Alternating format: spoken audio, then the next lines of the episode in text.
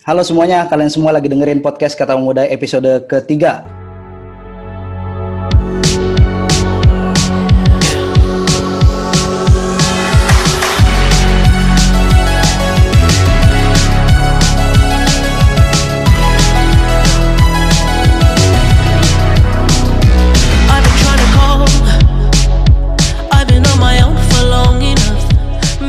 Alhamdulillah podcast ini direkam tanggal 1 November. Nanti mungkin kalian bisa dengar 2-3 hari kemudian lah kalau kalau gua nggak males ngedit gitu atau kalau misalnya ada yang ngeditin. Ah, masih di pandemi yang gua nggak tahu kapan mau selesai dan juga masih dalam hmm, nggak tahu ya gue ngindarin banyak terlalu banyak baca berita-berita yang mendalam sih karena di di balik berita yang mendalam kayak apa namanya long form gitu kan banyak data-data yang akhirnya menyadarkan kita sama situasi hari ini. Kalau gue sendiri ngerasanya tuh kayak mau optimis tuh susah gitu gimana ya? Ya tapi tetap sih maksudnya eh, walaupun begitu masih banyak teman-teman yang eh, sadar dan juga terus-terusan nggak pernah capek gitu untuk mem- mem- memperjuangkan apa menyuarakan apa yang dia bisa lewat bidangnya masing-masing. Dan kebetulan di episode kali ini eh gua berhasil ngajak seorang pemuda, eh pemudi, pemuda apa pemudi sih? pemuda Oh pemuda. Yoi. Ada ya Kasari Wijaya dari Jakarta. Wih, mantap sekali. Selamat malam Kasari. halo malam malam malam malam Yoi. malam dong Kita rekaman dengan metode social distancing ya. iya iya Walaupun sebenarnya kalau misalkan nggak ada corona juga tetap nggak bisa rekaman langsung gitu. Tetap harus online kayaknya. Hmm. Karena kita jauh banget ya beda kota beda kota. Nah, Nah. Ya gitu. Nih, gua basa-basi dulu lah. Apa kabar Kasari? Sehat? sehat dan Jakarta hujan des ya tadi Hujan deras. Di sini juga hujan hujan awet. Hujannya pakai formalin kalau gua lihat di story-story WA tuh. Heeh. Eh, satu hal yang membuat gua tertarik kenapa pengen ngundang orang ini adalah ya gue kayaknya belum lama kenal deh sama beliau ini gitu. Belum belum lama kenal. Mungkin setahun belakangan lah gua gua kenal gitu. Gara-gara ada acara kebetulan kita ada di organisasi yang sama. Organisasi itu punya acara antar kota gitu ya Front Perjuangan Pemuda Indonesia. Terus dia juga kebetulan jadi pengurus di sana dia datang dan ya ketemulah ketemu ngobrol dan ternyata gua ngelihat suatu yang beda gitu bukan bermaksud alay gitu. Soalnya gini. Iya iya iya. Gimana gimana? Eh lu kan anak gerakan ya? Ya katakanlah lah katakanlah gitulah. Lu kan anak gerakan. Eh, lu aktif di banyak ruang gitu. Ya yang gua tahu lu lu koordinator Gus Durian Jakarta ya kan? Iya betul. Tapi lu seneng main TikTok kak.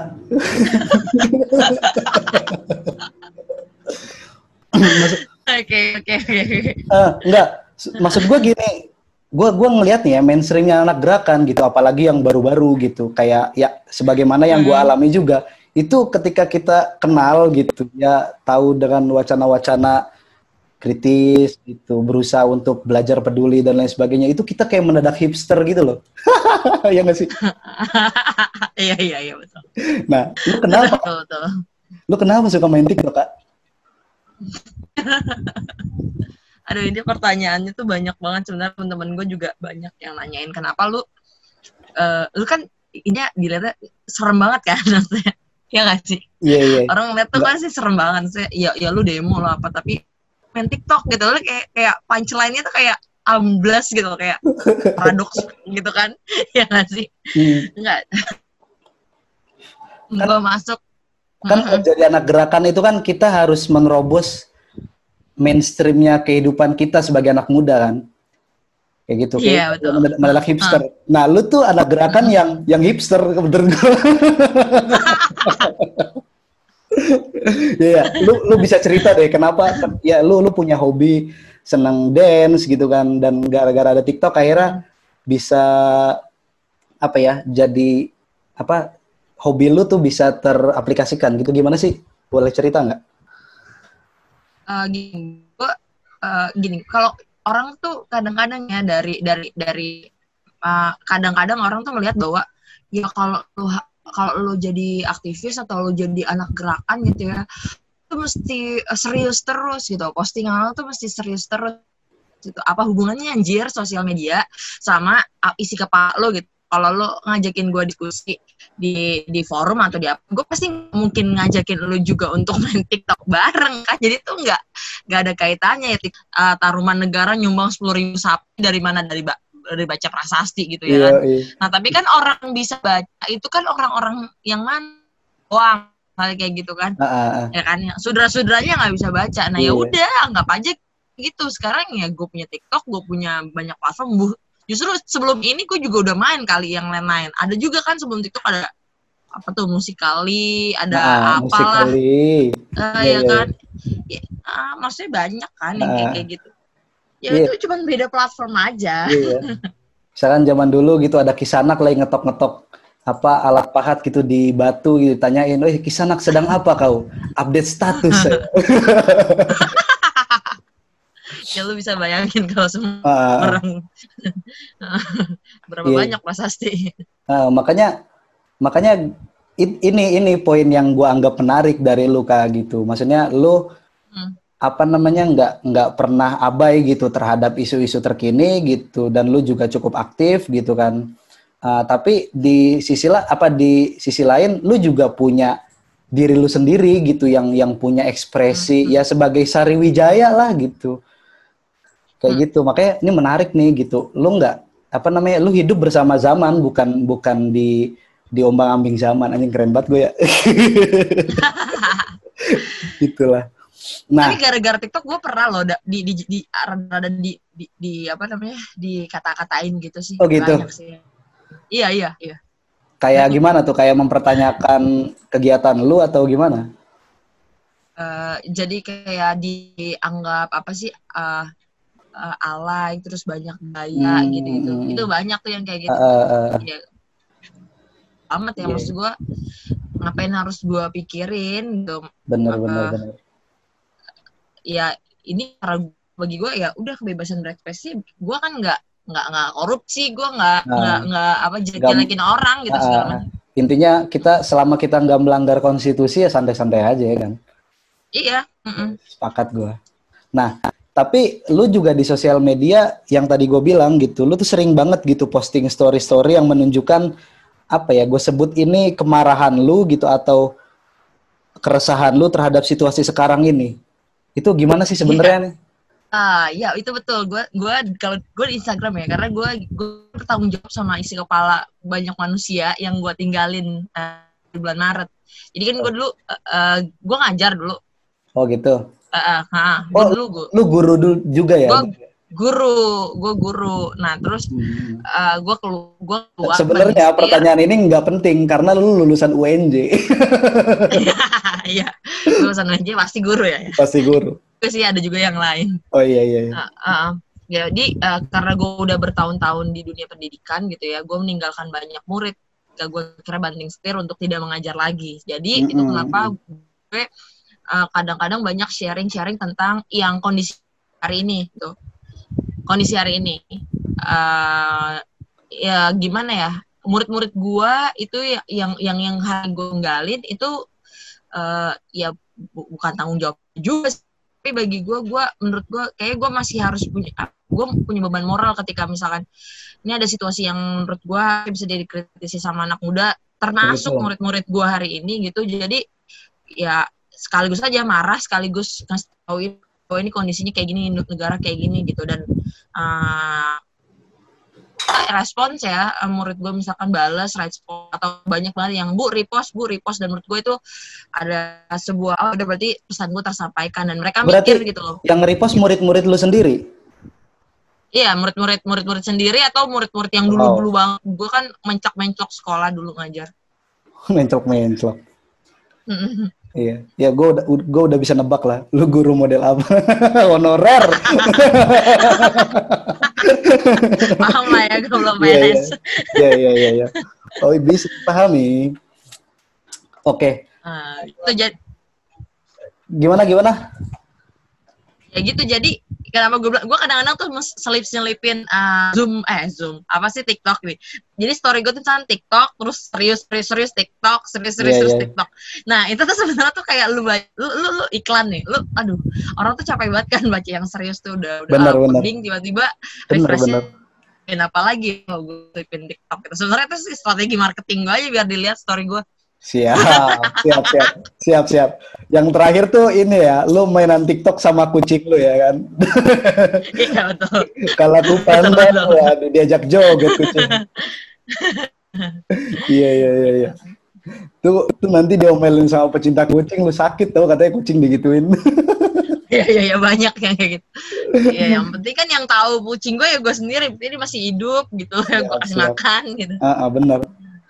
Nah tadi tuh belum selesai tuh maksud gua dari apa namanya dari postingan-postingan lu di story entah ya di story di Instagram ya seringnya gue lihat tentang kemarahan lu, lu apa mau sharing nggak sebenarnya? Menurut sudut pandang lu tuh ya kita ini kayak gimana nih? Kan mumpung di podcast kata pemuda ngomongin isu-isu publik kan menurut lu ya omnibus law gitu apa namanya udah udah sah nih terus berbagai masalah yang lain juga sekarang eh, ya turunan-turunannya kan akhirnya jadi masalah-masalah turunan. Nah, menurut lu pembacanya gimana sih sekarang tuh?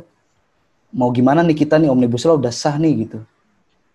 Eh, gini, eh, kan sebenarnya eh, ya itu itu sebenarnya memang bentuk bentuk apa ya bentuk kemarahan gue ketika gue posting kemarahan tentang omnibus law ya karena kemarin gue cukup lumayan aktif eh, apa namanya posting tentang itu eh ki- eh, dan bahkan gue juga udah baca naskah akademiknya gitu Mm, mm, mm. Nah, jadi eh, Oh berarti lu ini ya, maksudnya bisa bisa ngelawan orang-orang yang di Twitter itu udah baca belum lu? Gue udah baca dong.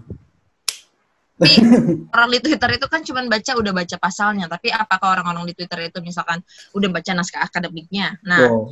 gue pengen jelasin bahwa sebenarnya gini sebelum masuk ke dalam R- RUU jadi RUU itu ada yang namanya naskah akademik. Di dalamnya itu ada kajian secara teoretik Ah, ah. dan nah waktu itu adalah di grup eh, apa namanya alumni gitu. Terus ada orang yang pro gitu loh nah, Iya, sementara iya, iya, gua- sementara sementara gue kan kontra gitu nah terus gue tanya eh, eh, saya belum lihat naskah akademiknya sampai sekarang gitu terus dia bilang oh pantesan belum baca ya iyalah belum baca emang gue nggak ke DPR gitu kan iya nggak Iya, sih Bener, Iya. bener, bener. yang megang naskah akademiknya pasti anggota DPR-nya lah kan lu yang Iya. buat bukan Ya gua, orang-orang gitu. balik lah. Iya lah. Terus akhirnya dia share ya pas itu gue baca dan ternyata di dalam itu banyak banget sebenarnya teori teori-teori itu benar-benar menuju pada latar belakangnya memang buat investasi gitu, buat Hmm, investor, hmm, hmm. Iya, memang iya. buat investor gitu. Jadi maksud gue ketika gue itu itu itu dan gini banyak juga gue kan masuk banyak grup-grup yang emang di dalamnya itu ya cuman mempermasalahkan pasal per pasal. Ini gue Uh, gue gue bilang di di di, di story gue bahwa it's not about pasal, it's not about chapter of chapter, tapi ini bicara soal mentality.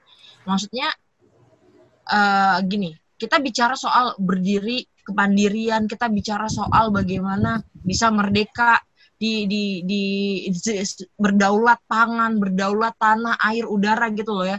Tapi lu bicara soal investasi. Gitu.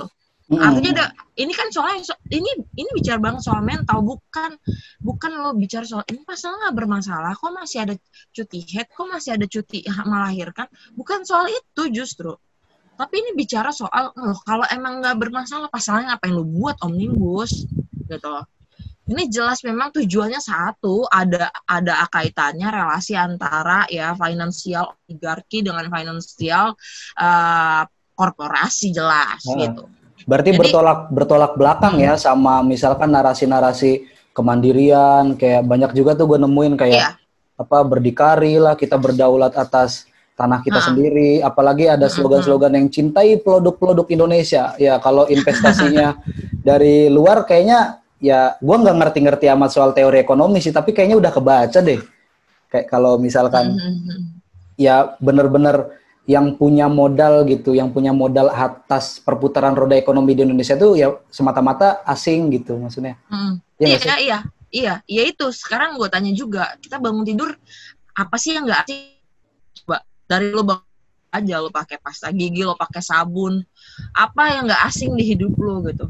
Ada nggak yang nggak asing? Ya semuanya asing ya bagi gue ngapain orang udah semuanya asing. Terus lu pengen lu bikinin regulasi yang paling tinggi tuh undang-undang sapu jagat omnibus law terus gila lo baga- bag- Ah, bakal seperti apa gitu loh itu yang menurut gua kayak ini ini ini bicara soal mental dan gak semua orang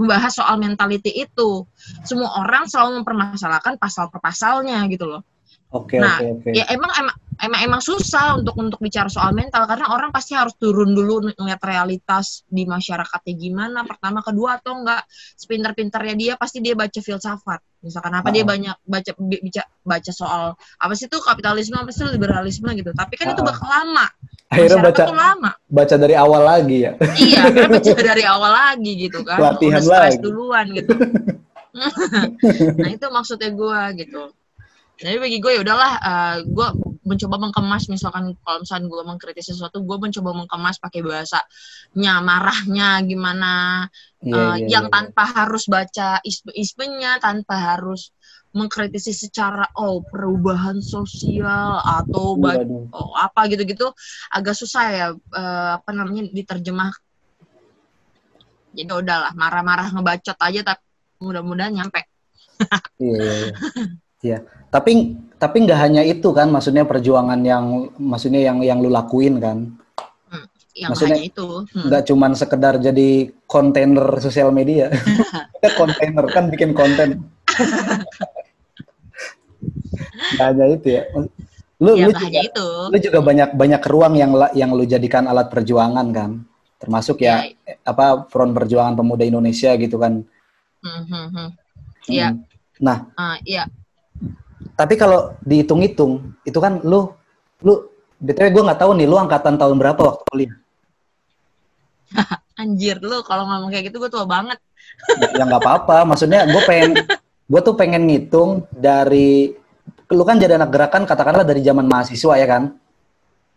iya dari semester satu Ah dari semester 1 mantap Hmm. kan dari maba, gue aja, gue aja baru semester 3 baru mengahmad wahibkan diri ya kan? Nah, berarti apa katakanlah lu kuliah 4 tahun atau lima tahun gitu. enam tahun enam tahun mantap salah semua tebakan gua enam tahun terus lu lulus dan sampai sekarang misalkan jarak udah berapa tahun tuh jarak kelulusan lu sampai hari ini tuh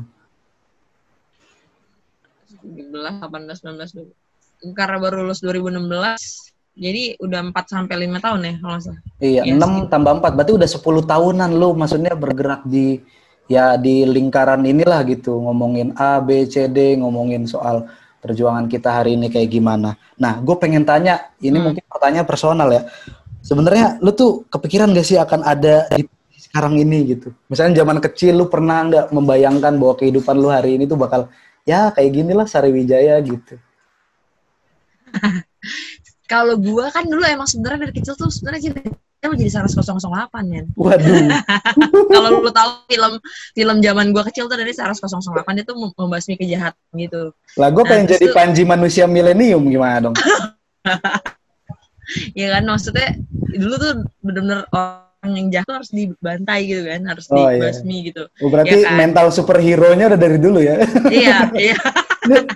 mantap mantap mental sebenarnya dari dulu tapi kan ya maksudnya seiring berjalannya waktu kan ya itu kan fiktif gitu kan cuman eh, apa namanya memang dari SD itu gua baca puisi Hairul Anwar dari kelas 5 Wah, Terus- iya iya iya mantap mantap. ngikutin juga sebenarnya Gus Dur diturunin gue ngikutin itu semua abis itu kan zaman gua kecil ada tuh AADC jadi baca bukunya Sudirman Jaya udah gitu-gitu Oh iya. Jadi. Ah, jadi lawas aja banget gue ya. udah kayak gitu. Lawas, lawas.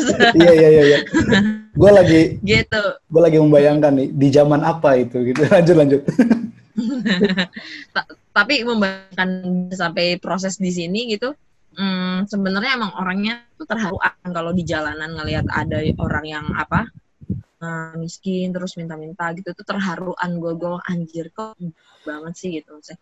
ya dari situ sih sebenarnya kebetulan mas tempat yang menurut gue nggak salah yaitu di pers kampus dan it- eh, apa namanya kita sering juga hunting berita di di di jalanan terus ikut ade ade juga. Jadi jadi kayak tercover itu eh, apa embrio embrio yang dari kecil. Embrionya udah udah tercover gitu ya udah udah dari kecil tuh ya udah akhirnya ngikutin eh, apa namanya mm, nggak ngebayangin sih tapi karena gue orangnya dari dulu SD SMP itu lurus lurus aja maksudnya nggak nggak nggak nggak yang rebel atau Rebel gitu ya. resisten Ah, ah, sama guru atau enggak gimana gitu enggak gitu cuman eh, apa namanya malah justru cenderung berprestasi ya gue dulu dari SD SMP gitu cuman eh, apa proses yang gue jalanin ketika gue jadi orang yang dulu ya dulu Ah, ah, sampai ah. sekarang ya ah, dulu tuh nggak pernah resisten gitu Ah, tapi gue justru cenderung individualis di sekolah oh iya iya iya Iya iya gitu dan itu itu proses menjadi gue yang akhirnya sekarang gue merasa bahwa kayak gue lebih better sekarang deh nggak soal ambisi ambisi yang ter- ter- Ah, ah. terlalu dulu kan prestasi jangan lah dulu gitu Ah, kalau ah, ah. kalau sekarang tuh menurut gue kayaknya enggak juga di achievement yang harus digolskan cuma jadi manusia yang bermanfaat sih. Wih, udah ini ya, udah udah puncak inilah. Udah apalagi sih yang dicari ya Ella gitu. iya iya iya udah udah sampai situ Beneran Ngapain udah- sih gue gitu Beneran? udah sampai situ Iya, beneran Dan, Edan. gila Edan. Edan udah berah mana lu beneran dah?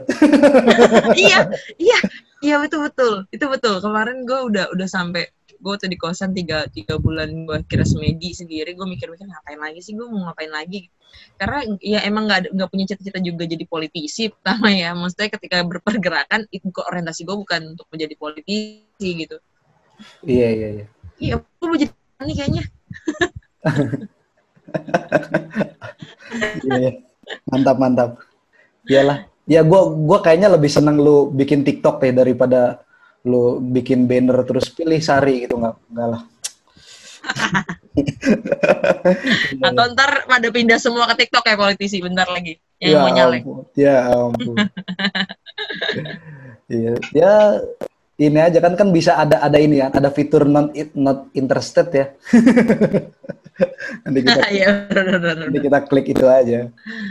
Eh, nah, lu yang dulu sama yang lu sekarang lu merasa apa lebih baik sekarang gitu. Terus apa namanya? Tadi ngomongin perjuangan lu juga banyak keresahan-keresahan yang lu alami gitu.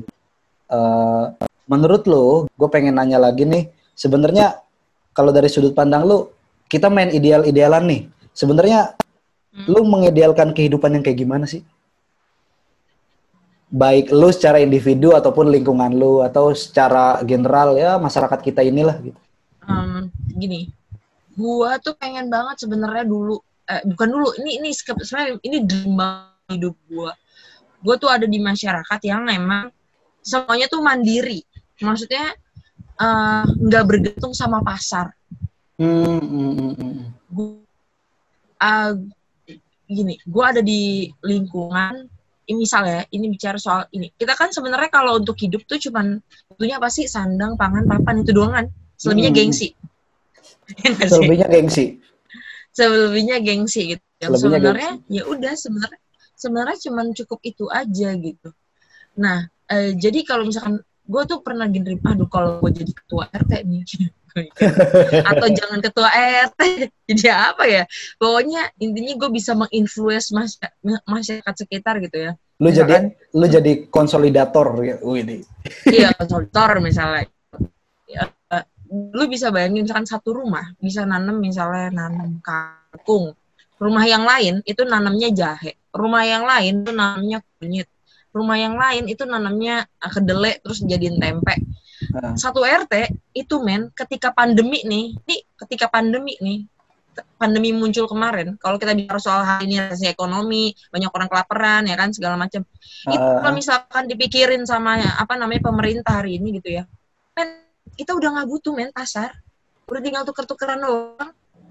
Ah. Ya kan kita bicara soal kemandirian Pak misalnya. Gue lebih gue gue gue dari dulu dream banget, gue pengen banget punya eh, apa namanya rumah kecil. Ya, makanya gue bilang gue pengen jadi petani. Ketika gue misalkan bisa nanam, terus miara ayam, miara bebek, miara ikan, gitu aja udah. Habis itu pulang pulang pagi-pagi naik sepeda, ngiterin kampung, ngajarin anak-anak bisa, ntar balik lagi. Itu doang udah. Maksudnya K- Kayak di cerita dongeng-dongeng gak sih? iya iya iya Ya, sangat fairy tale memang dream gue Uh, uh, sangat uh, fairy tale tapi tapi maksudnya gue ini bicara soal kemandirian ya. Hari ini misalkan kita bergantung sama misalkan investasi gitu. Uh. yang sebenarnya ini, ini bukan ini bukan kita ini bukan kita banget. Makanya kemarin kenapa lu harus lockdown daerah sebenarnya? Pemerintah kenapa sih harus ke- bikin kebijakan lockdown daerah? Ya jelas lah kalau lu lockdown daerah semua harga jadi mahal orang berasnya jadi dari Indramayu misalnya terus tani Indramayu Iya, mau iya, jualin mau jualin beras gimana? Susah ke kota. Yang lo harus lakuin kemarin harusnya awal-awal itu Jokowi harus ngomong peraturan soal lockdown negara Ah, Gitu ah, loh. ah.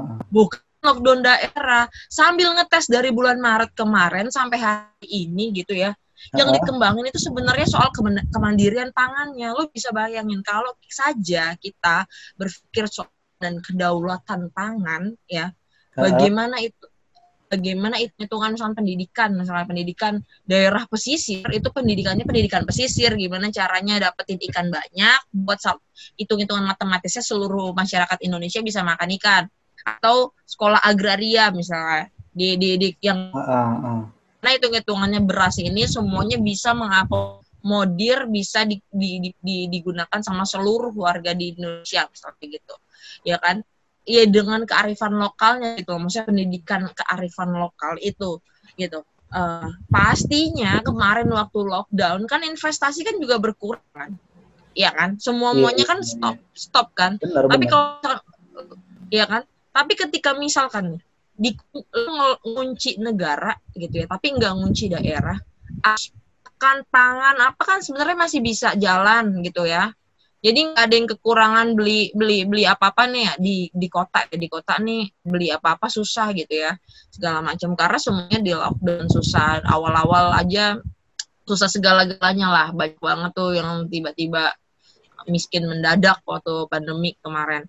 Nah eh, apa namanya eh, maksudnya ketika kita eh, lockdown daerah gitu ya nggak ada yang kehilangan pekerjaan gitu. Semuanya misalkan dibangkitin lagi untuk eh, memberdayakan pertanian apa ya kan karena jadi duit duit orang kota tuh nggak but nggak nggak guna loh waktu kemarin pandemi awal-awal hobi barangnya nggak ada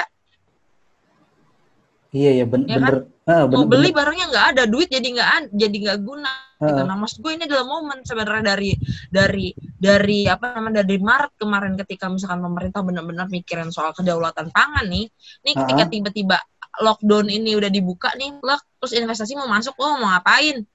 Lah gue mau investasi, investasi pas gigi, eh sorry, kemarin dari Maret kita udah mencoba Eh, berprestasi sorry. sendiri, ya kan? Enak Iya. banget lo nolak investasi, ya, ya kan?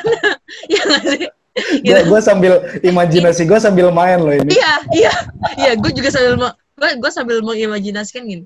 Ada orang yang tiba-tiba, aduh, ada yang tiba-tiba gini, investor datang lagi kan. Eh, gue mau, mau mau jualan sabun nih. Ah, sorry dari Maret kemarin kita udah berdayain petani ini, petani bikin sabun dari teh misalnya kayak gitu. Oh, Jadi iya, udah nih barang-barang lo nih gitu. iya, Kan iya, mumpung lagi di lockdown Ah, ah. kemarin kan Iya, lagi lockdown negara men. Semuanya nih. Lu kumpulin tuh misalkan gua kadang-kadang mikir nih ya lu kumpulin tuh sarjana-sarjana kimia kayak sarjana apa ya kan lu berdayain tuh misalkan bikin sabun sendiri pasta gigi sendiri gitu ya. Ini. segala macam gitu. Pas lagi investor datang tuh tinggal tinggal nolak nolak dong. Sorry men udah punya kita. Loh Nih, apa nih? Kok, kok produk-produk produk-produk apa nih gitu? iya gitu. Kalian kan biasanya pakai sabun Lifebuoy. ini apa nih sabun apa?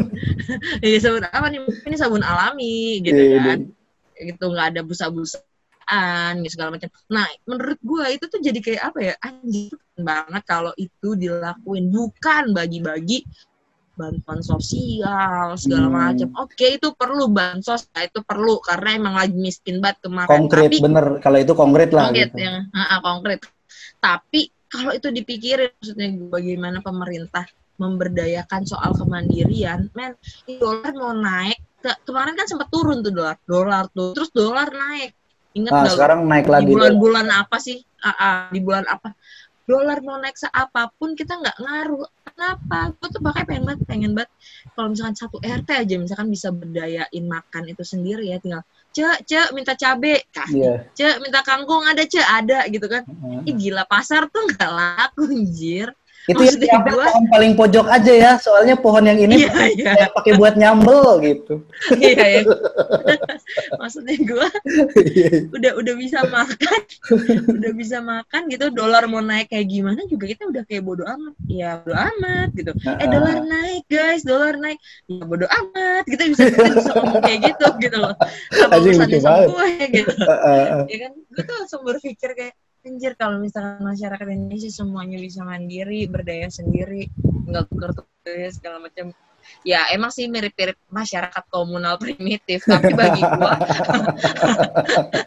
Tapi bagi gua itu lebih better men daripada Iya, iya. sekarang lu bangun Kalau kalau posisinya eh, gua gua kepikirannya gini, nggak kalau posisinya udah apa mandiri kayak gitu kan kita tinggal benar-benar belajar yang lain-lainnya kayak misalkan problem problem Mm-mm. masyarakat kita yang lain kayak misalkan eh, ada masalah patriarki gitu-gitu. Itu Iya, kan iya, masalah iya, iya. ketika kita belum mandiri Uh-uh. gitu kan ternyata ada masalah itu juga nah kan rumit akhirnya gimana Uh-uh. mana dulu nih yang Iya. butuh di- dipermasalahin nih gitu yang butuh diselesaiin nih gitu kalau udah mandiri kan apa ya bahasanya tadi kalau mau nyambel tinggal metik kan udah tinggal fokus belajar yang lain gitu Ah, iya betul. Wah, enak sekali. Baru Enak Kan- sekali kan? Eh, eh, maksud nih gua gua Pak RT. mantap mantap. Nih ya Allah. Ketika gua ngedenger ada pemuda ngomong kayak gini gitu dia punya imajinasi yang sangat progresif sekali tapi di samping itu gua buka Twitter ada link berita Ibu Mega bilang katanya kita anak muda tidak punya kontribusi. Malah ditinggalkan wah saya kok sangat kesel ya. Ya maksud gua enggak. Ya lu ada teman-teman gue juga. Gue gua seneng orangnya seneng ngobrol gitu seneng diskusi. Dan dari omongan-omongan teman-teman gue tuh mereka tuh ya enak apa punya daya jelajah berpikir yang anjir jauh banget gitu. Udah keren-keren banget nih. Apalagi sekarang gue ngobrol sama lu gue jadi tambah apa namanya ya wawasan baru gitu. Ya bener juga gitu. Kalau mandiri nggak apa-apa dah kita terasing terasing dah dari global. Tapi kan Heeh, terasing terasing kan? Iya, iya benar. eh, kita kaya gitu. Nggak ada drakor gue nonton serigala terakhir gitu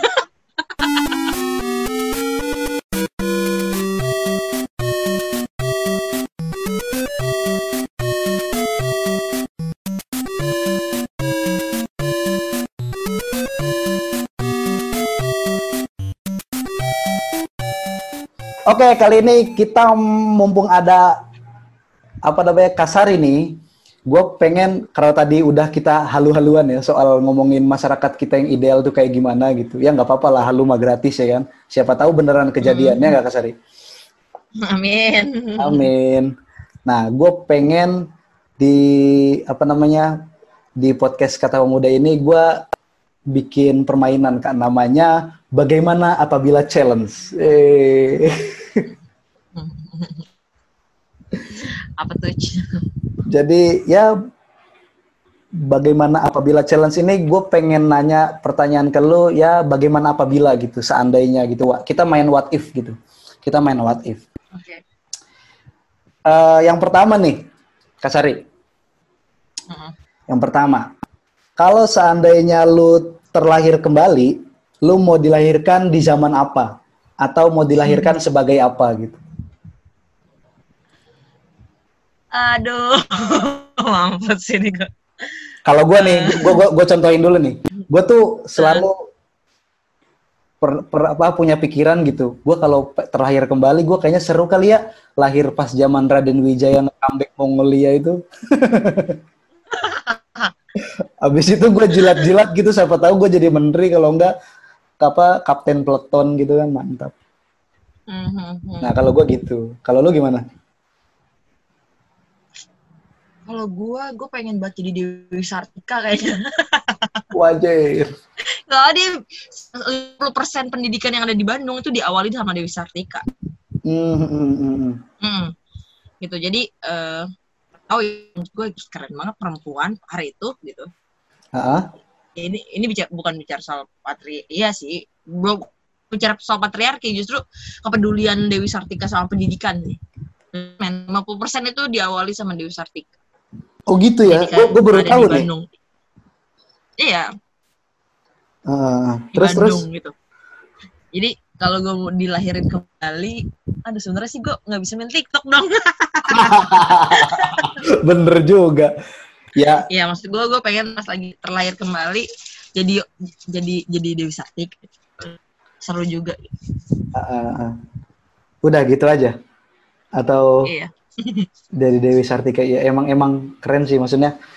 Salah satu tokoh perempuan yang gua kagumin juga ya ada R.A. Kartini, Dewi Sartika juga keren nih. Dan juga baru tahu ternyata apa tadi ada persentase apa 90% pendidikan yang ada di Lima Bandung. puluh lima puluh persen. Oh, 50%. Pendidikan yang ada di Bandung tuh diawali dari dia gitu. Iya. Diawali dari beliau itu. Hmm. Ih, keren keren keren keren. Oh, beliau itu pahlawan nasional ya?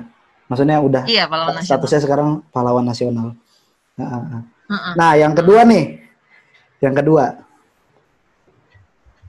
Yang kedua kalau seandainya lo dapat uang, let's say Hmm. satu miliar deh, hal yang pertama lo lakuin apa? Beli tanah. Ya ampun, sangat ini ya, logikanya udah materialisme banget. Kalau dapat soalnya gini. uang satu m beli alat produksi, banget. beli tanah. Kenapa gue bilang beli tanah? Kan ini gue tuh sebel banget sebenarnya kalau lu jalan-jalan ke mana ya? Ya deket kampung gua atau di mana gitu. Oh, kampung lu di mana emang? Udah dibangun di Bogor tapi coret, Bogor coret di Leuliang. Lu Oh. salah. Nah, itu tuh atau dekat-dekat Sukabumi itu tuh semua udah dibangun-bangun apa resort-resort kayak gitu kan. Ah, ah, ah. Nah, Nah, uh, gue tuh sampai berpikir bahwa kenapa gue beli tanah. Pertama ini bukannya gue pengen jadi tuan tanah ya.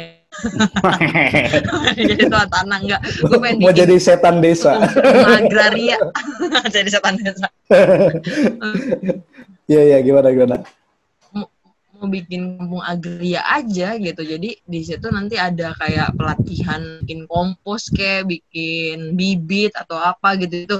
Nah, eh terus bikin misalkan sabun ala ya gitu gitulah nah enggak tahu pengen aja pengen aja di di di di apa beli beli di tanah daripada uh, tanahnya itu dijual terus dibeli sama uh, pengusaha yang mau bikin real estate kayak gitu gitu jadi kasihan aja kalau misalkan Villa ya, biasa di Bogor tuh villa ya. Iya, kayak gitu-gitu loh, gitu. Jadi untuk nyelamatin daripada dibangun, mendingan dibikinin kebunan kayak atau apa Ah, ah, ah. pertanian. Oke. Nah, pertanyaan ketiga nih. Challenge yang ketiga. Nih, gua gua nanya ini karena lu bergiat di ini ya, salah satu organisasi yang kampanyenya itu soal toleransi, toleransi. Gimana gimana? ini personal sih sebenarnya. Hmm. Kalau seandainya kalau seandainya ternyata apa ternyata itu surga sama neraka itu nggak ada, apa yang akan kalian apa yang lu lakukan? Ah, ya nggak apa-apa emang gue sampai hari gue merasa itu nggak ada. Alah. Aduh. Waduh, gimana tuh? Waduh. Gue nggak punya ekspektasi buat dapat jawaban kayak gitu, bang. Ya, gue sekarang udah kan gue bilang gue sekarang udah mencapai bahwa mau jadi orang bermanfaat doang. ya udah jadi sekarang ada pun nggak ada ya udah. Nah, emang gue nggak pernah ngejar itu Wah, siap. Iya. Biar biarkan kita ini masuk surga atas ridhonya Allah. Sih? Bukan karena amal perbuatan. Iya. soalnya eh kalau lu udah sampai di titik ba- bagaimana menjadi manusia gitu lu udah di titik di mana ya kenapa sih harus ada harus ada penghargaan kenapa harus ada hukuman gitu Heeh. segala macam ya Iya, gue, lu mau hukum gue, hukum kenapa? Gue bukan koruptor gitu, ya kan? Iya iya iya. ngapa-ngapain gitu nggak ngapa-ngapain juga gitu saya dosa pribadi palingan nggak nggak bukan dosa sosial gitu Jadi gue serang sih kalau untuk dia untuk punya dosa sosial ya tapi kalau surga Ah. neraka buat buat koruptor mungkin gue bisa tuh bawa-bawa begitu tuh misalkan "Eh, lu nggak tahu dosa gitu gue bisa ngomong kayak gitu Ah, ah, tapi kalau ah. sama orang yang cuma dosa-dosa pribadi ya menurut gue ngapain sih ya itu dosa-dosa pribadi dia gitu Tanggung jawabnya dosa sosial kayaknya sendiri-sendiri nggak ya. Iya, tanggung jawabnya sendiri-sendiri. Tapi kalau dosa sosial itu yang mendingan dimasukin neraka gitu. Ah, ah, ah.